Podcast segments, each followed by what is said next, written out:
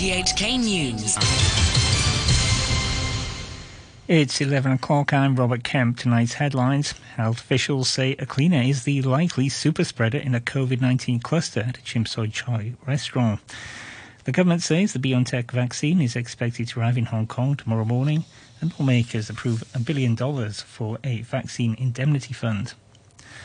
Health officials say Cleaner is the likely super spreader in a COVID 19 cluster of about 30 restaurant staff, customers, and their families. The cleaner, who also clears tables at Mr. Ming's Chinese dining in Tsim Sha Tsui, tested negative for COVID 19 on February the 14th, but started coughing four days later. Dr. Chuang Shuk Kwan from the Center for Health Protection said most of the infected diners had eaten there while he was working the following day. He developed fever in the afternoon of 19th. So we expect um, that period he is most infectious. It is possible he might be a super spreader. Of course, we, we can never confirm this fact. We are studying the distribution of the tables, and they are all in the basement floor. We are also tracing the other customers on the 19th in order not to miss anyone who might be, be get infected. Hong Kong reported 24 new COVID cases today. 18 were locally acquired, one from an unknown source. More than 20 others tested preliminary positive. Government says the BioNTech vaccine is expected to arrive at Hong Kong International Airport tomorrow at 10 a.m., two days later than originally planned. Hong Kong's coronavirus vaccination program officially began this morning using the Sinovac vaccine, with members of the public receiving jabs at five centres. Speaking earlier, the man in charge of the program, Civil Service Secretary Patrick Nip, said hundreds of thousands of people would be inoculated in the next month or so. A further 200,000 slots will open for booking on Monday after all 70,000 appointments were snapped up this week. Here's Mr. Nip. We, you know, recently decided to add three additional community vaccination centers for about two months for Sinovac vaccines because we noticed that there is an overwhelming response and um, many people would like um, to get vaccinated early. So we respond to this demand and uh, we make the arrangement as best as we can and uh, hope that uh, we could uh, continue to launch the program in a safe, orderly manner. Lawmakers have approved $1 billion of funding for the government to set up an indemnity fund that will provide financial support for anyone who experiences serious complications from COVID 19 jabs. Anyone who suffers serious side effects could receive up to $3 million, while families could get up to $2.5 million in fatal cases. The Health Secretary, Sophia Chan, said authorities would come up with a standard to determine how much compensation will be given for each case. An appeal mechanism will also be set up. Professor Chan spoke to an interpreter. This fund is put there just in case to reassure the public. We hope no one will need to use the fund. We put the fund there and if necessary, they want to claim the manufacturer. But if they can come to the fund and then we do the evaluation, then there will be a faster payout. As for the compensation amount, whether the fund will be sufficient, if we should know that it is not sufficient, we will not hesitate to come back to the Legislative Council. A number of pro democracy politicians and activists who were arrested last month under the national security law said they've been asked to report back to the police on Sunday, weeks ahead of schedule. Priscilla Ng has more. Suspects including Roy Tam, Ventus Lau, Tiffany Yuen, Shun Lee, Fergus Leung, Hendrick Lui, Lester Shum, and Jeffrey Andrews announced on social media that they'd been told to attend police stations at 2 o'clock on Sunday. They had initially been released on police bail until April. They are among more than 50 people arrested on suspicion of subverting state power for their involvement in primary elections in July last year that were intended to choose candidates for the now postponed LegCo poll. Mr. Lau and Mr. Leung say they believe they'll be charged, adding that the chances of them being granted bail are extremely slim. Officials had said the primaries were an attempt by the camp to win enough seats to paralyze the government. Former Deputy Director of the Basic Law Committee, Elsie Leung, has backed mainland calls to reform Hong Kong's electoral system to ensure the city go- is governed by patriots. The former Justice Secretary said issues here would never be solved and Hong Kong wouldn't find peace without changes to its political system. You're tuned to RTHK. The time is just coming up to five minutes past 11.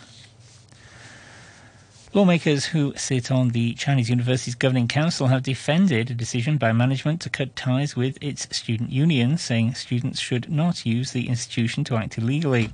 They said the union's newly elected leaders had made inaccurate comments in their election literature and made improper remarks about campus security. Alice Mak from the Federation of Trade Unions said the union had been warned.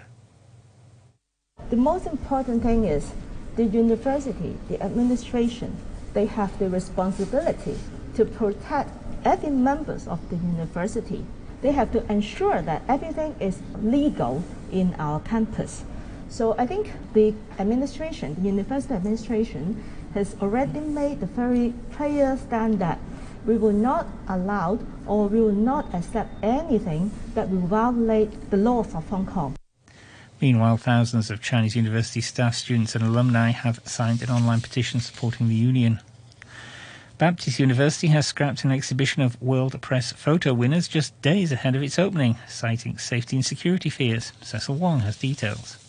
The exhibition was set to include prize winning images of the protest that swept Hong Kong in 2019. But in a brief statement, Baptist University said after giving due consideration to campus safety and security and the need to maintain pandemic control, it considers this is not an appropriate time to hold the World Press Photo Exhibition 2020 on campus. The university did not elaborate on what those safety fears were. World Press Photo is an annual competition that awards the best visual journalism around the world each year. It's not the first time the event has struggled to exhibit inside China. Last October, an annual exhibition in Macau, which had run for more than a decade without incident, was suddenly shut down without explanation by the authorities. The Department of Justice has told Kowloon City Court that it is planning to charge one of the group of 12 Hong Kongers who were detained in Shenzhen with absconding. Details from Altis Wong. 17-year-old Wong Lam Fuk already faces charges of arson and possessing dangerous weapons for allegedly throwing a petrol bomb at Mong Kok police station during a protest in 2019. Prosecutors requested more time to prepare the additional charge and to seek the transfer of the case to the district court, and Magistrate Cheng Lim Chi agreed to adjourn the hearing until March the 29th. The teenager was one of 12 people picked up by the mainland Coast Guards in August as they allegedly attempted to flee to Taiwan by speedboat. He, along with 18 year old Liu Ziman, were handed over to the SAR authorities in December after being held in custody in Shenzhen for four months. Mainland prosecutors said because they were minors, they were not charged. The other 10 were sentenced to between seven months and three years in prison by a Shenzhen court after being accused of entering mainland waters illegally. All of the group had earlier been accused of protest or national security related offences in Hong Kong. Pro government lawmakers have passed amendments to LegCo's in house rules to bar legislators from moving impromptu motions at panel meetings filibustering tactic commonly employed by pro democracy lawmakers in the past. From now on, lawmakers must give written notice at least two days in advance if they want to move a motion at a panel meeting. Separately, the House Committee has put forward changes which would further limit time for debates and suspend misbehaving lawmakers for one week or more. Proposals will be tabled to a full council meeting. Financial Secretary Paul Chan says people won't need a personalised octopus card to use the $5,000 of electronic vouchers he's promised in his budget. During a special budget phone-in program, Mr. Chan told RTHK the government was working with several payment operators on the voucher scheme. Host Hugh Chiverton asked him whether vouchers would require a personalised account. Everyone would have to get a personalised octopus card, presumably. Not really.